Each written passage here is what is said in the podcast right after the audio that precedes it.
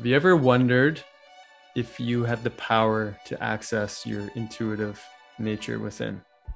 No, because I can do it. of course, you can do it. Maybe, maybe not everybody knows that they have access to that potential that exists mm. within. Yeah. Yeah. And this conversation is going to give you access to your own intuition and then understanding that you actually do have that ability and capability to really tap into that intuitive spirit and that intuitive center that can guide your life in so many different ways that sometimes we don't, have access to when we're just operating through our mind. Mm-hmm. Yeah, so we had a conversation with an amazing guest. Her name is Katie Beecher, and she's written a book uh, which is coming out in February, which you can you know listen to the podcast to learn more about that. And uh, I mean, it was such a great conversation because it was like you know when you get into the world of medical uh, intuitive um, readings and things like that. For some people, it sounds a little too woo, or they're not quite ready to hear this information. But I think she does an amazing job at demystifying some of the maybe complexity or, you know, the the unaccessible uh, information that seems to go along with, um, you know, this realm. And obviously, where it's near and dear to us because we feel like uh, that's a big part of our own lives and how we help people. Um, but she's got a very unique message and uh, she's a lovely human. Yeah, so have a listen and start tapping into that intuition because it really is there to serve you. Welcome to the Health Ignited podcast with your hosts, Dr. Nick and Sonia Jensen. We are partners, parents, business partners, doctors, yoga teachers, and retreat leaders. We promise to bring you real conversations to awaken and ignite your potential to live your best life possible. Join us each week as we dive into topics varying from brain health, biohacking, hormones, and longevity to relationships, parenting, meditation, and more. Together, creating community and building stronger foundations for the generations to come.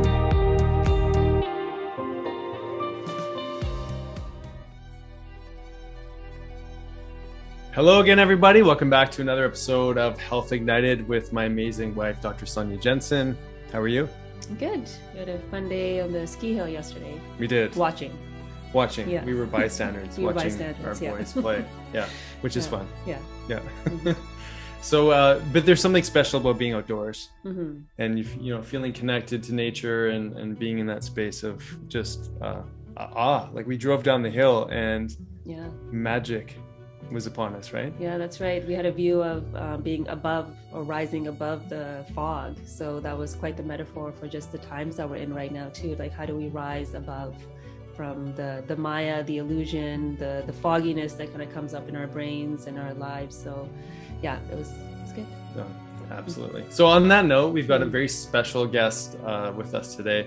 And I tell you what, whenever we get to talk about the inner workings of the mind and the heart and the psychology, in the intuition and and helping people to really wake up to their fullest realization potential through health and emotions and their spiritual body. Um, that's exactly what we're going to be mm. chatting about today with this amazing guest katie beecher. So i'm going to introduce her just a little bit and then we're going to jump into her story and uh, so here we go. So she's a licensed professional counselor and a medical and emotional intuitive with over 30 years of experience so she is featured on Goop. And I got to read this quote because uh, Gwyneth Paltrow is obviously a big fan. So Katie Beecher is eerily accurate. Her readings have a heavy dose of spiritual insight too, which goes straight to what's going on in your emotional life. And that's from Goop Lab. If you haven't seen it on, on Netflix, you can catch that.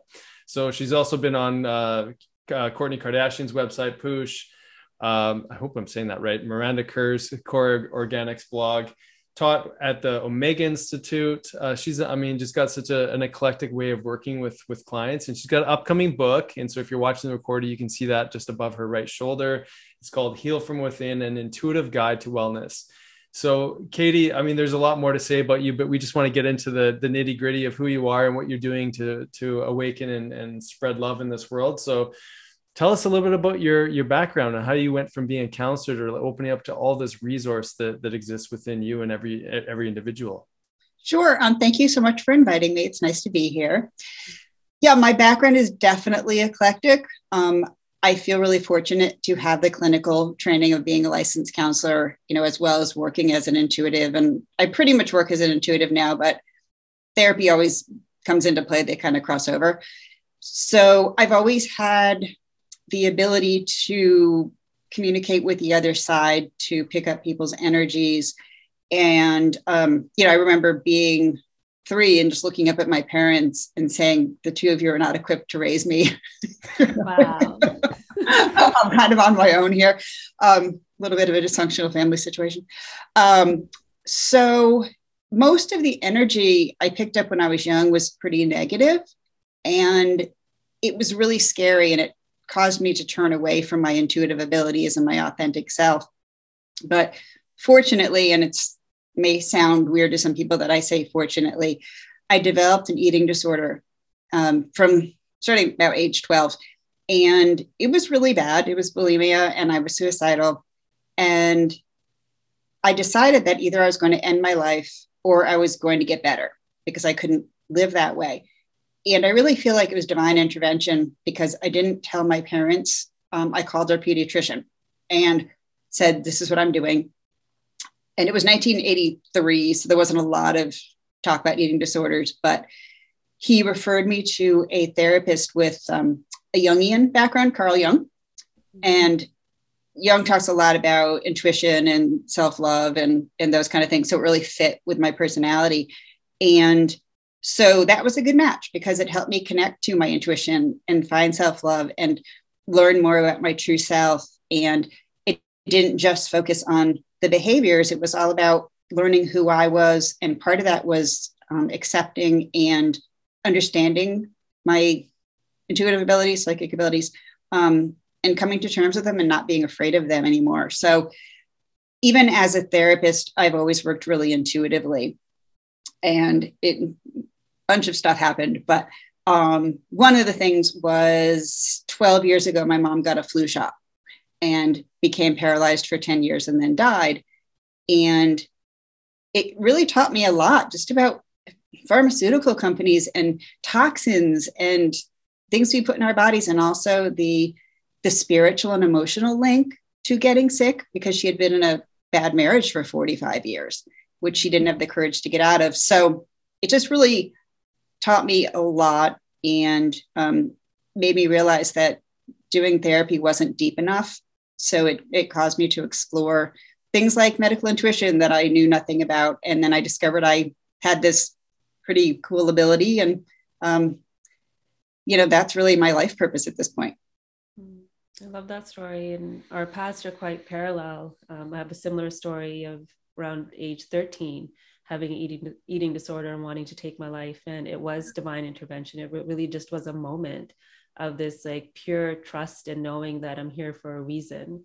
And that changed my whole relationship to myself and the world. And i was just watching the world from a very different lens after that moment. And same thing with working with women and the things that we're doing just really finding that interconnection between our spirituality and our emotions and our physical body and how everything is just so woven together.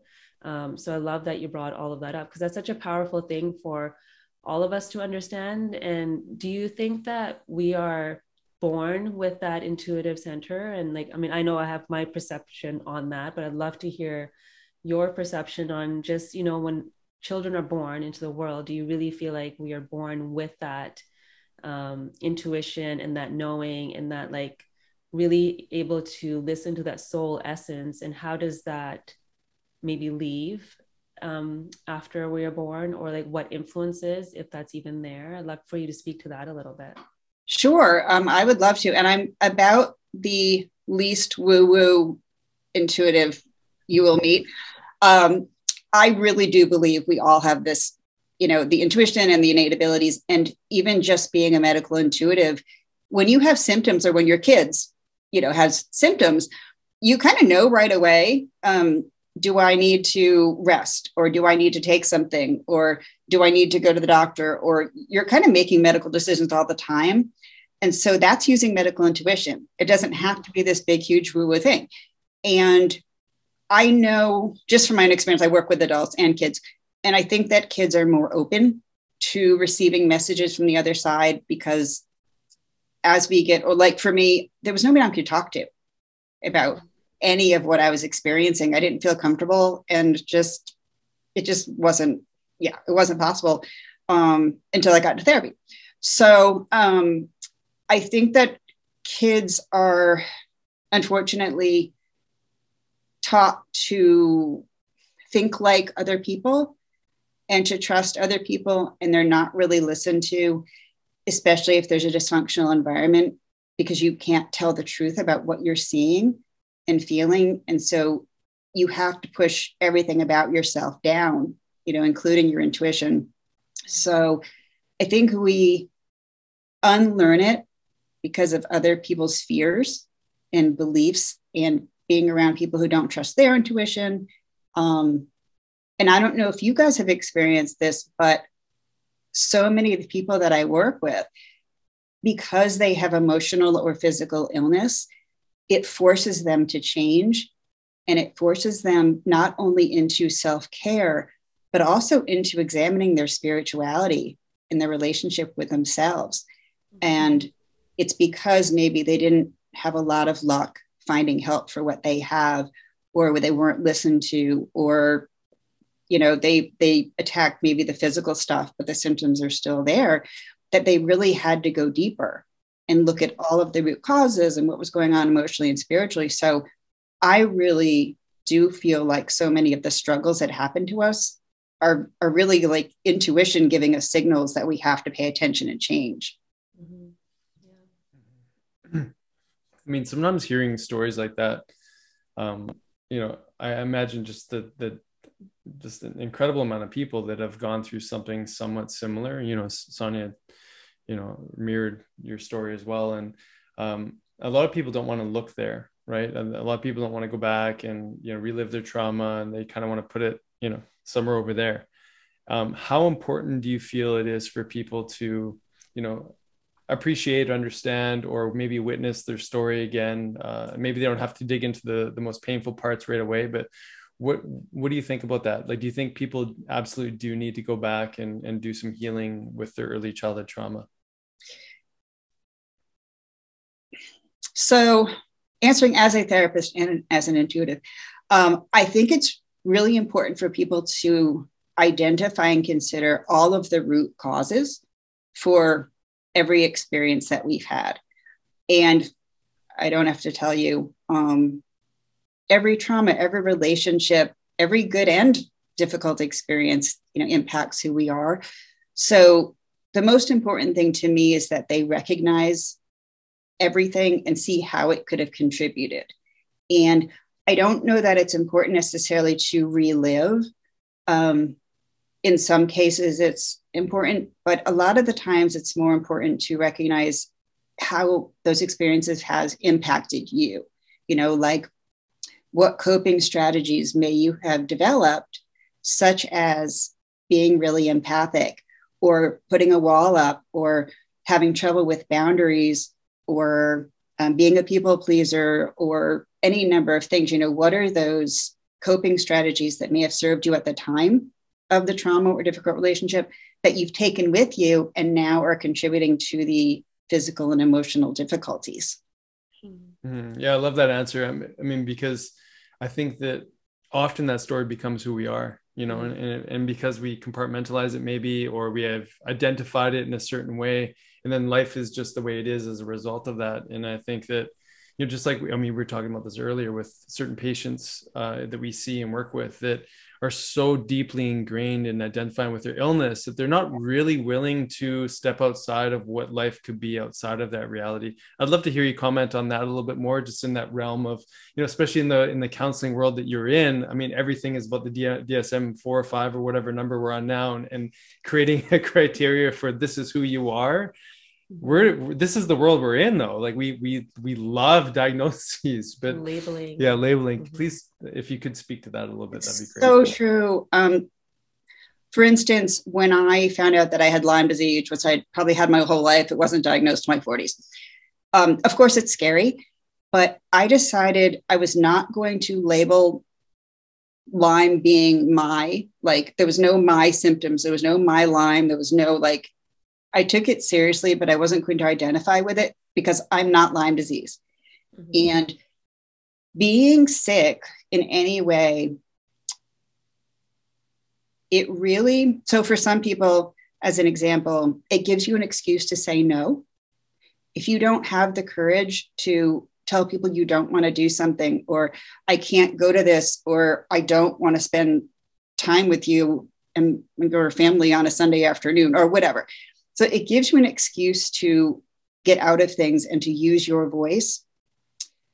And people think that, or also for some people, they don't get attention from the people they care about at all.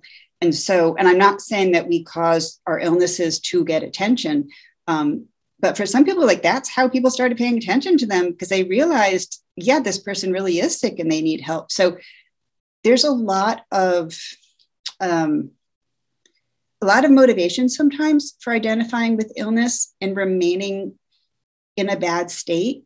Um, you don't have to take the risk of pissing people off or disappointing them or changing or whatever. So I think that that's a lot of why I work with people about being authentic and finding self love, like separate from whatever the hell diagnosis they have.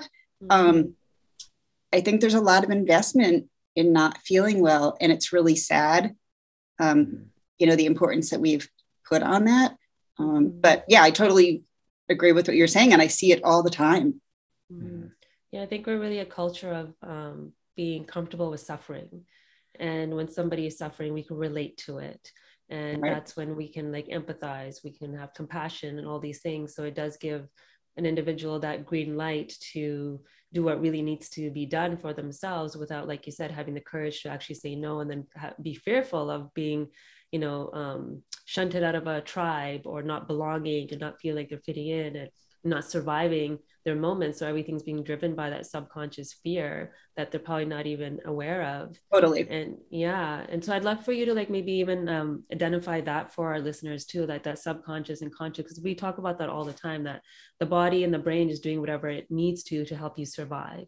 And we picked up these um, habits and these awarenesses as we were growing up in order for us to survive like you were speaking to before whether it's becoming the empath or the people pleaser that fight or flight is kind of driving everything. So if you can maybe um, bring some awareness to that subconscious patterning versus conscious patterning and if that's something that you speak to with your clients. Absolutely. Um, and it's a huge part of jungian psychology too which i i draw from a lot. Um, it saved my life you know so it, mm-hmm. it really means a lot to me and i think it makes sense um, he talked a lot about the shadow self. Mm-hmm. And the shadow is where we put our fears and our shame and things we don't want to show the world. And we think it stays hidden there. It doesn't. Um, we think we can hide who we really are. And it's it's just not possible because our real self does come through no matter how hard we try to control it. And control is really about fear. So I think that, well, again, this is Jungian stuff, but the more you try to push things down and keep them hidden, the more powerful they become. And you become so invested in that fear and in keeping your true self hidden that you don't get to be your true self. And um, and it's really true. A lot of times we really don't let ourselves go to the unconscious world. Um, and I think the more trauma you've been through, the less you allow that. But we think that people aren't going to care about us aren't going to love us anymore if we have our a real voice or if we um, are true to ourselves. And but the problem is if we're not, that's how we get sicker. Mm-hmm. So I think it's very important to work with people that you trust and you can relate to to help you discover what's in that shadow or what you're afraid to show to the world or um, like i'll give you an example. When i was in therapy the only person you know this is the first time i talked to anybody opened up to anybody i was terrified. And my therapist said one day to me you're being really narcissistic. Mm-hmm. and i was like oh my god like dagger through my heart. That's the last thing i wanted to be because i was surrounded by those people. And then she told me the story of narcissus who couldn't stop looking at his reflection in the water and died and she said, You inherently are not a narcissistic person. However, the nature of eating disorders and the nature of depression are very narcissistic because all you're thinking about is what you look like, what you're eating. Are people going to see you eating? What are they going to think of you? What's the number on the scale? And it's all about you, you, you, you, you. So I had a couple of revelations from that. One was, hmm. oh shit, she's right. Okay, cool. um, but and I was like, okay, that got brought out from my shadow into the light now, so I can address it. And it's something I can work on more objectively rather than from a shame point of view. Um, but it was also like, I if I can address that and accept that about myself, um, and still love and accept myself, like maybe I'm not such a horrible person. And what else can I then look at and address that I had been trying to hide? Mm-hmm. Yeah. I think the key word you said there was observer, right? The more we become the observer of our actions and these habits and these characteristics that we've had to bring into our psyche, the easier it is to just see ourselves rather than caught up, get caught up in the emotion. Yeah. That brings up. Yeah. So I love that. Yeah. Uh, I love that you brought in that narcissistic aspect because I think we can all, you know, own little bits and pieces of that about ourselves. And do you think that there's like what's the survival mechanism there? Because there must be some role for narcissistic narcissistic behavior to show up and it, and it's a stepping stone no doubt but um i'd love to hear sort of like how that unfolds for people because i mean most people like especially in the world that we're in right now with there's tremendous amount of fear. Of course there's a lot of self worry you know there's worry about others for sure too but we we really are faced with our own you know maybe limitations or own mortality um, there's narcissism in that. So what's healthy narcissism? Uh, well, I don't know. I'm having a tough time with that word. is there a healthy level for it, and is there an application for it, and like when does it become a problem? Yeah, I mean, I think for me, it went back to not feeling like I had a support system and not feeling like people were paying attention and knowing if I went to therapy, no one was going to come with me. You know, no one cared. In fact, when I finally did tell my parents what I was doing, my father's response was, well, it's not working. You're still fat. Well, thanks, dude, because you, you know, were the cause of most of this stuff. Um, so it, you know, it was like I had to go inward and I had to take care of me and figure out what I needed. So it was kind of natural that my world became all about me. Um, and so I think there's a difference between like self love and self care and narcissism. And to me, narcissism is only, I mean, obviously the DSM 3 version, um, but you know, it's not caring about others at all and just everything being about you. And when you are in the throes of depression and an eating disorder, that's where you're at. Um, so I think I would love it if people could be more comfortable with self love and self care and even what we teach our kids, you know, I remember being a little girl and saying something like, oh, my dress is pretty or something. And then all these little girls were like, no, you're conceited. Well, mm-hmm. so then you, you learn just to shut up and not mm-hmm. say anything good about yourself. And, you know, I think there's just obviously a million things in our culture that need to change, but I think we need to like normalize and celebrate self love and mm-hmm. self care and teach people that you can still care about others and take care of you. Mm-hmm. I love that reframe. Like mm-hmm. that's that's exactly what I was hoping you were going to speak to. Is is it's just understanding there's a certain component that you know we tip over the edge where we're really just so overly concerned about ourselves, what other people think of us, and that's not self love. And you're you're obviously creating a distinction between the two, which I really appreciate. Mm-hmm. Yeah, I'd I'd love to get into the book tell us like what's your like what's the reason for the book? Like what's your core message that you really want people to grasp if if you could sort of share some of that? And obviously we want to want people to read the book but yeah. you know, what was what was the driving force? Um so when i was 16 recovering i heard two things from my guides. One was with connection to intuition self-love and self-acceptance you can heal from anything. And that has stuck with me. And they told me i would be writing a book and sharing this message with millions of people and you know, I'm 56 and only took me 40 years to do that. That's okay. um, so, you know, better late than ever. Um, but all of this time, you know, I've kind of been um, developing how I work, which is really unique. And I'll explain that because it relates to the book. Um, people contact me through my website, I get a name and an age. And the less information I have, the better. And I tap into my guides and create a four page report. It's really, really detailed um, about every single thing going on in their lives physical, emotional, spiritual, um, currently and in the past. And try to think about you know root causes strengths weaknesses stuff they want to work on um, relationships. And i also create these intuitive soul paintings. And wow. i have.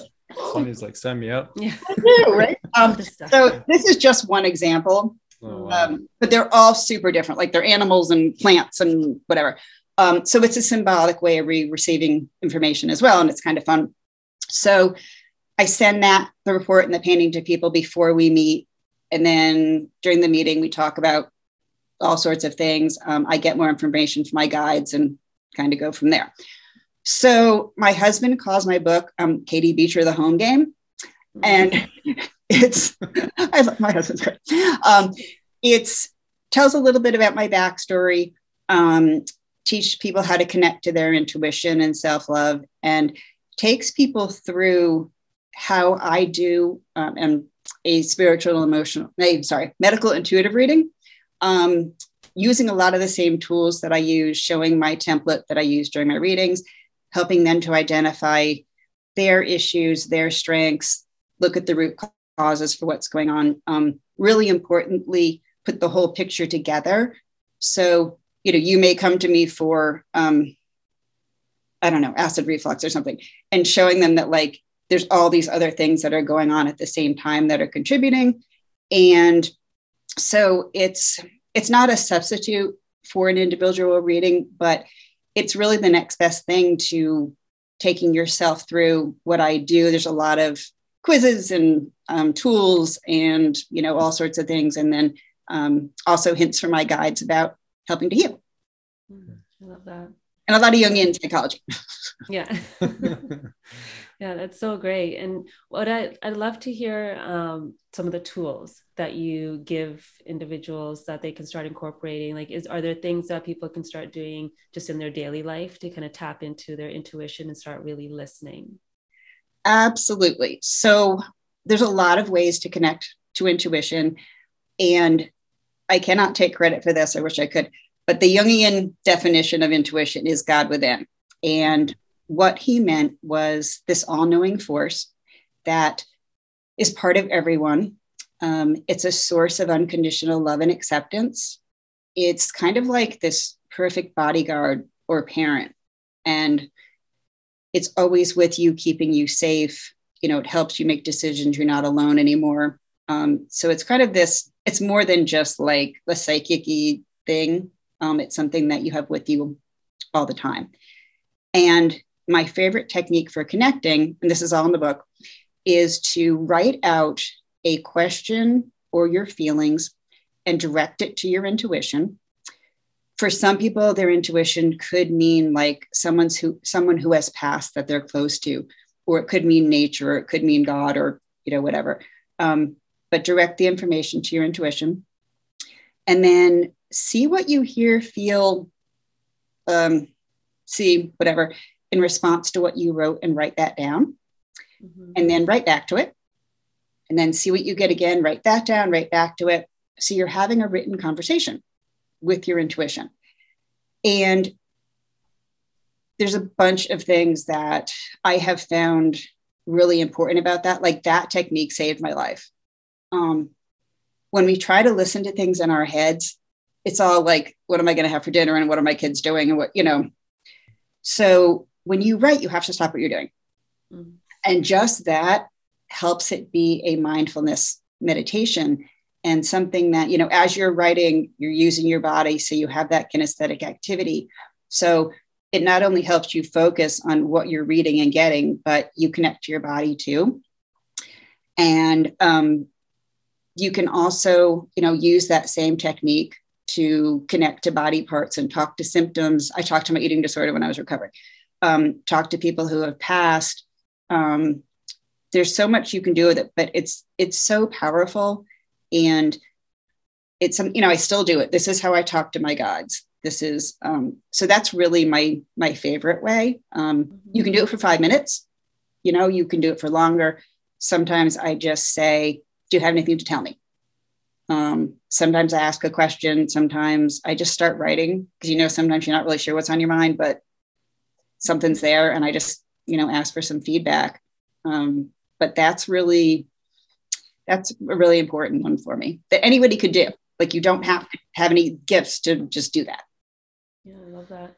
So how do you um, I think you kind of answered this in your answer already, but how do you how does somebody discern between mm-hmm. intuition and especially if you're just kind of going about your day and having these questions and these conversations with yourself between the intuition and between your mind that's maybe trying to protect you or tell you a story or validate maybe an old belief that you have? That's an awesome question. Um, so, one of the obstacles to listening and connecting, there's there's a bunch, but one is people overthink the process, and it's like, well, is that just my voice? You know, why am I why aren't I seeing angels? Why aren't fireworks going off? Why does this just sound like my voice? Like, is this real? Is this fear? Is this whatever?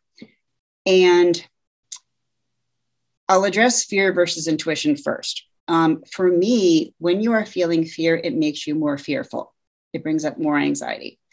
But for intuition, even if you're hearing something that's a little scary for you, like it's telling you to do something that you're afraid of, it's settling.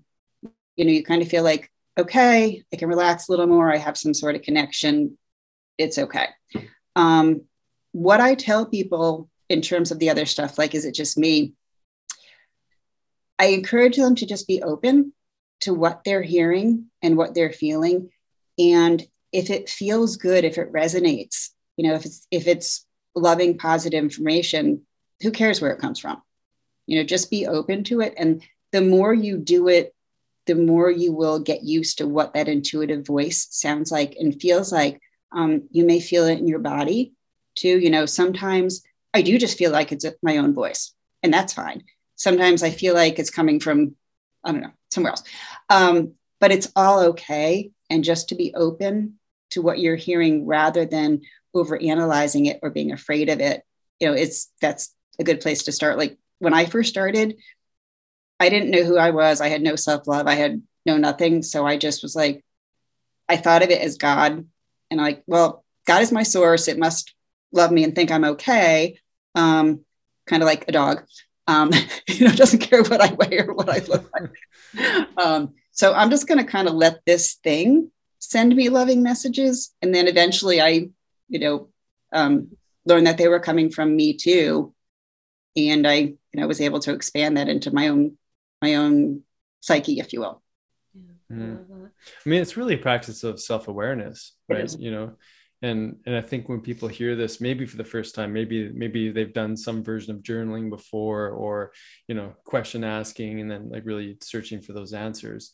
Um, but it's really it's like and it's consistency. I mean you've been doing this for years and you've had you have this amazing scaffolding of counseling and jungian therapy to really sort of catch and receive and, and send messages into uh, which really helps i think to open up open someone up to you know more than maybe that subconscious history or you know their guides or god whatever it is that that person how they relate and connect to the source whatever that means to that individual of course yeah. so, so i think it's a really that's a that's a powerful practice i mean when you're doing that kinesthetic work with the writing you're seeing you're probably saying it to yourself inside right. your head or maybe out, out loud. So you're getting all these like interfaces of communication which i think is it's powerful. I mean when sonia and i do um, uh, whether retreats or mastermind courses that we were part of or what have you it's you know there's this self-reflection process that happens with journaling and writing things down that really gets you to access stuff that you just wouldn't. Like you know we we live our lives going to work doing the things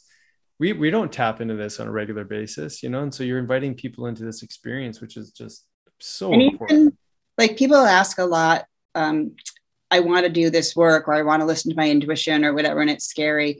And they doubt that they're intuitive but i honestly can say that before starting every reading i get a little nervous even though i've done thousands of these because my work is really important to me. I really care about you know the people that i'm dealing with um, I want to do a good job. I want to get it right. Little perfectionism in there, but you know, um, but you know, it's like it's important. And so I do get a little nervous and I never want to become cocky or take that for granted, you know, because mm-hmm. I can always learn, I can always do better. And if if I'm trying to do it when I'm anxious or when I'm not in a good place, then I'm not going to get, you know, information that's as clear. Um, but sometimes when I'm filling out the report, I feel connected to the person. Sometimes I don't, but I've just learned to listen and allow it, and um, pretty darn accurate. So. Yeah, I think in that discerning that you're um, speaking to too, it's that emotion piece that I have found even within myself. So I had a huge hit of this. I'm I've been kind of tapping into my intuition for a long time as well, like since I was a child. But when uh, we were in Italy just a few years ago and walking through Florence, there was this like real hit like I call them little hits, and this voice that was very like firm, zero emotion. And I was looking at my older son, and it said, "You're gonna lose him today." Mm-hmm. And my mother fear then showed up. It was like, "What are you saying? No, we're not. He's fine." And sure enough, within the next five minutes, he was gone and we lost him and we found him after but just those however many minutes that went by and i just was so upset with myself for not listening to that voice that I knew was my intuition and was telling me just, hey, maybe hold his hand or like make sure you're watching him and not getting distracted. And so, like, how many of us, you know, walk through life with that voice that comes in often to tell us what the path is, but we ignore it because of fear or because of emotions or because of society and the way we're supposed to be so we don't listen and we just kind of stay on that safe path but then to find that really that other path was the one that was meant for us. All the time all the time. You know i'm with my mom's thing. Her and i actually talked about it and i realized that it was a chemical reaction an autoimmune reaction and all but also becoming paralyzed and removing herself from my father um, for a lot of reasons. She didn't have the courage to do it herself. Mm-hmm. and you know she had filed for divorce before never went through with it. Um, just you know a lot of stuff there. He was very manipulative and and could be charismatic very narcissistic and lots of issues but um, we both recognized that that reaction was the only way she could get rid of him. And unfortunately it was too late because she you know died and had no life. She was in a hospital bed the rest of her life. But um, that was a huge part of what happened to her. Mm. yeah it's it's it's really difficult i think for people to really you know spend some time and look at that. But yeah i mean as you're saying it you know and we obviously we get to hear a lot of stories from different patients going through things and you kind of sit back and go well you kind of got exactly what what you wanted. It just didn't come out the way that you know you wanted right. it to, obviously right? And that's painful for mm-hmm. for all of us you know exactly especially when you have you know i mean you doing the work that you're doing and seeing your mom go through all this experience having that history um you know so how, how did you sit with that with her like did you guys did you reflect on that with her like how, how was I that did. Yeah. i mean it was tough because before she got sick a lot of people tried to talk to her about how unhappy she was and in the marriage and she just couldn't receive it um, we really weren't able to have honest conversations where I could be my blunt self. Um, you know, she got mad at me or, you know, retreated or all sorts of things. Um, and after she got sick, I became her sole caretaker for a while, which, you know, throw that in with a dysfunctional family situation and nothing good happens.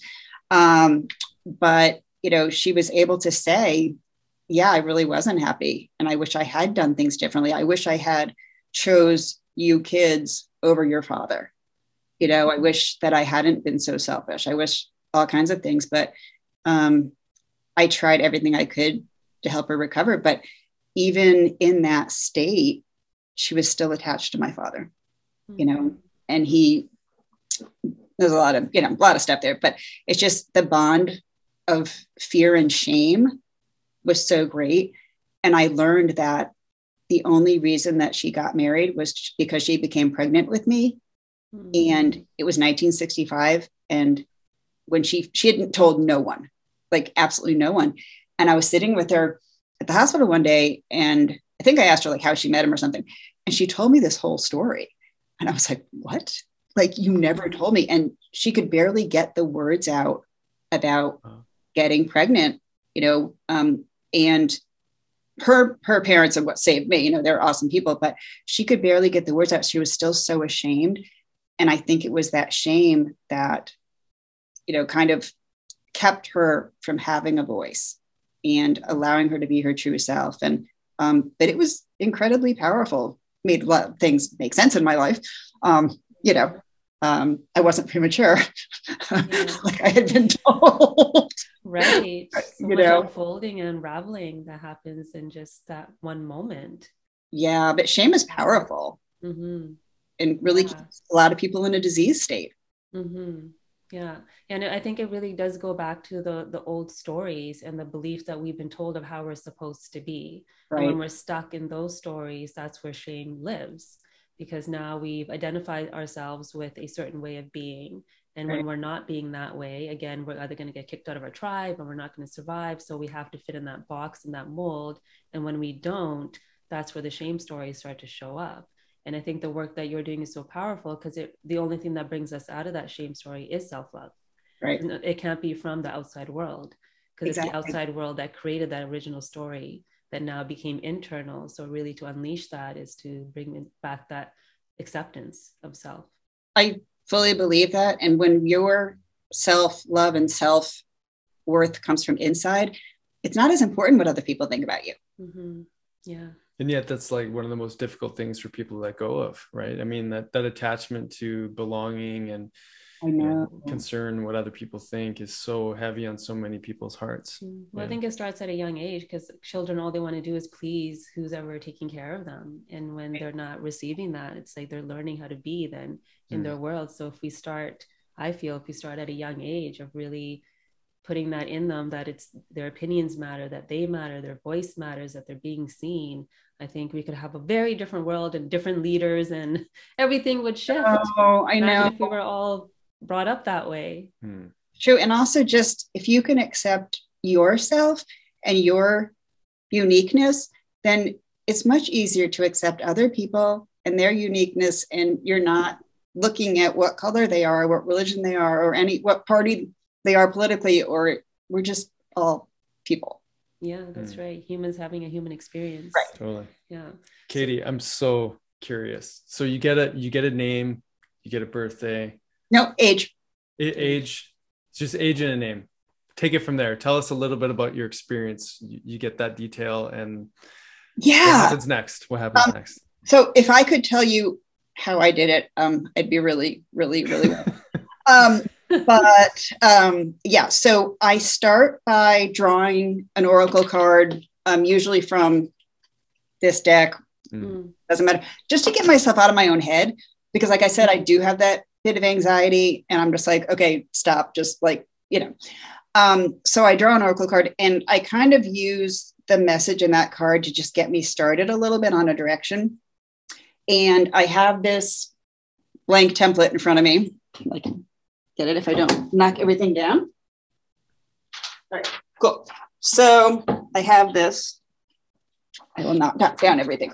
Um, all right, so starts with where it says seventh chakra mm-hmm. and its physical and emotional characteristics. And then I have this, that's my blank template.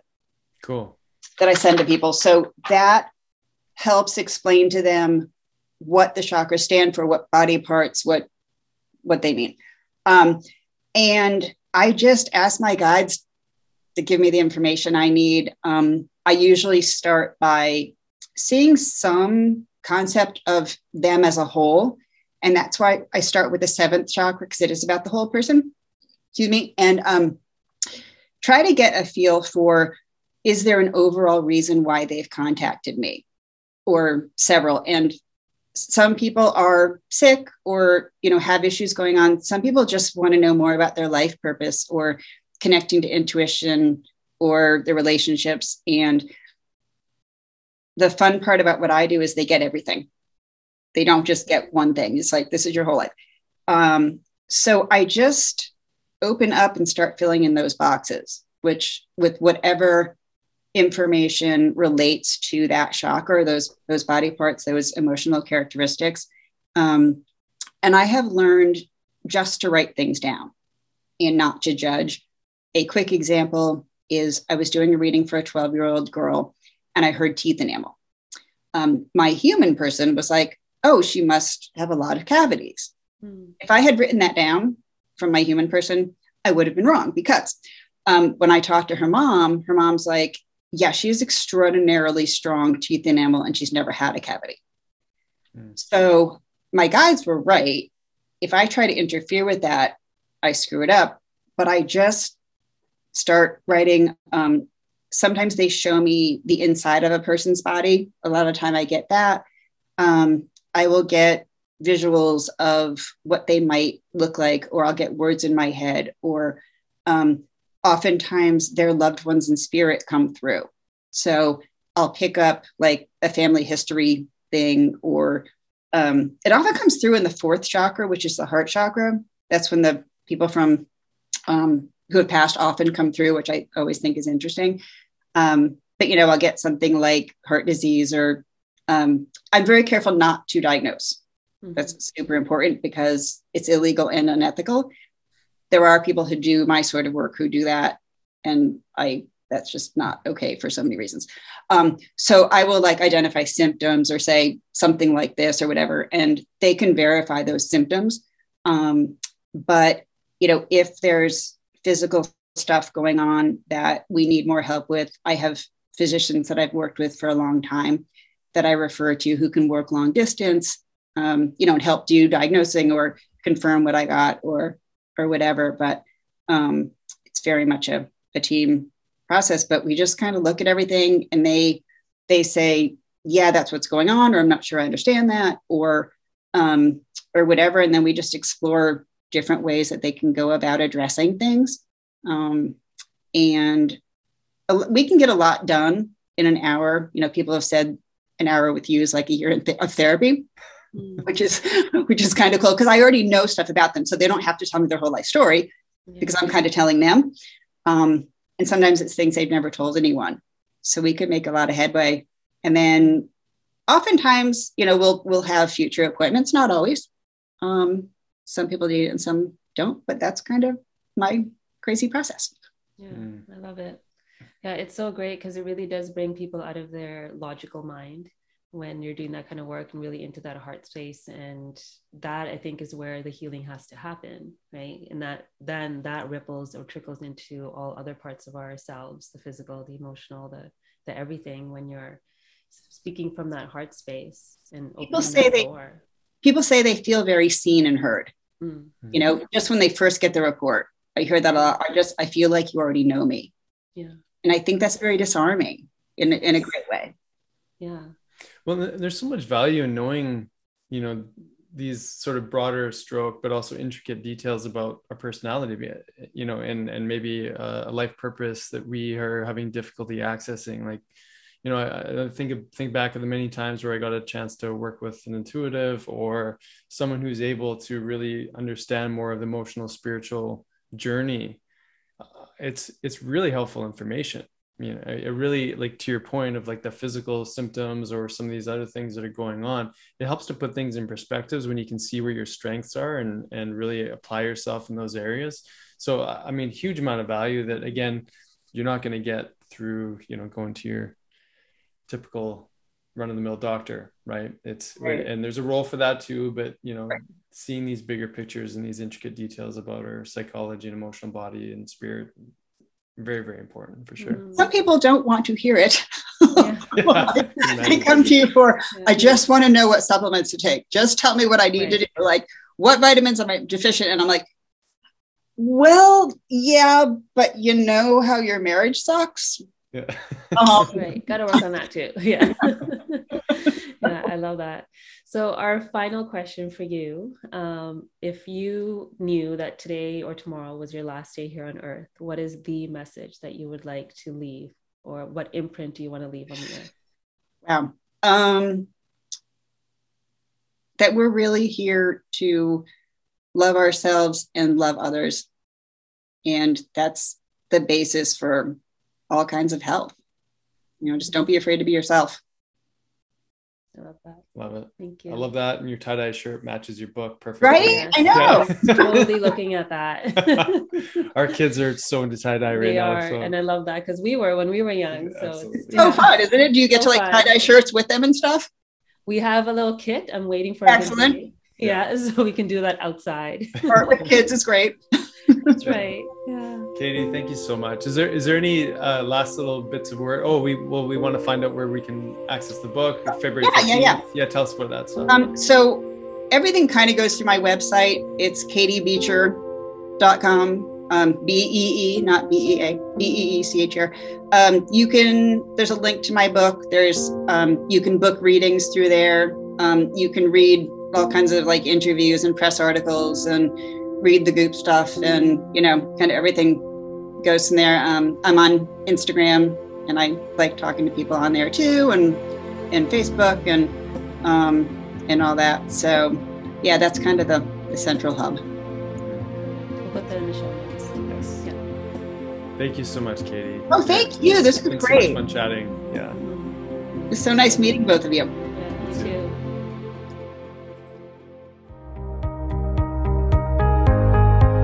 We hope you enjoyed this episode of the Health Ignited podcast. Be sure to download, subscribe, and share as we build this conscious community together.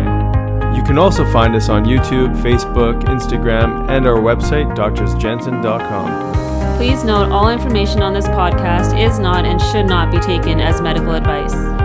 Please see a healthcare professional to receive the care needed. Thank you for sharing this time with us, igniting your health freedom. And welcome to the tribe.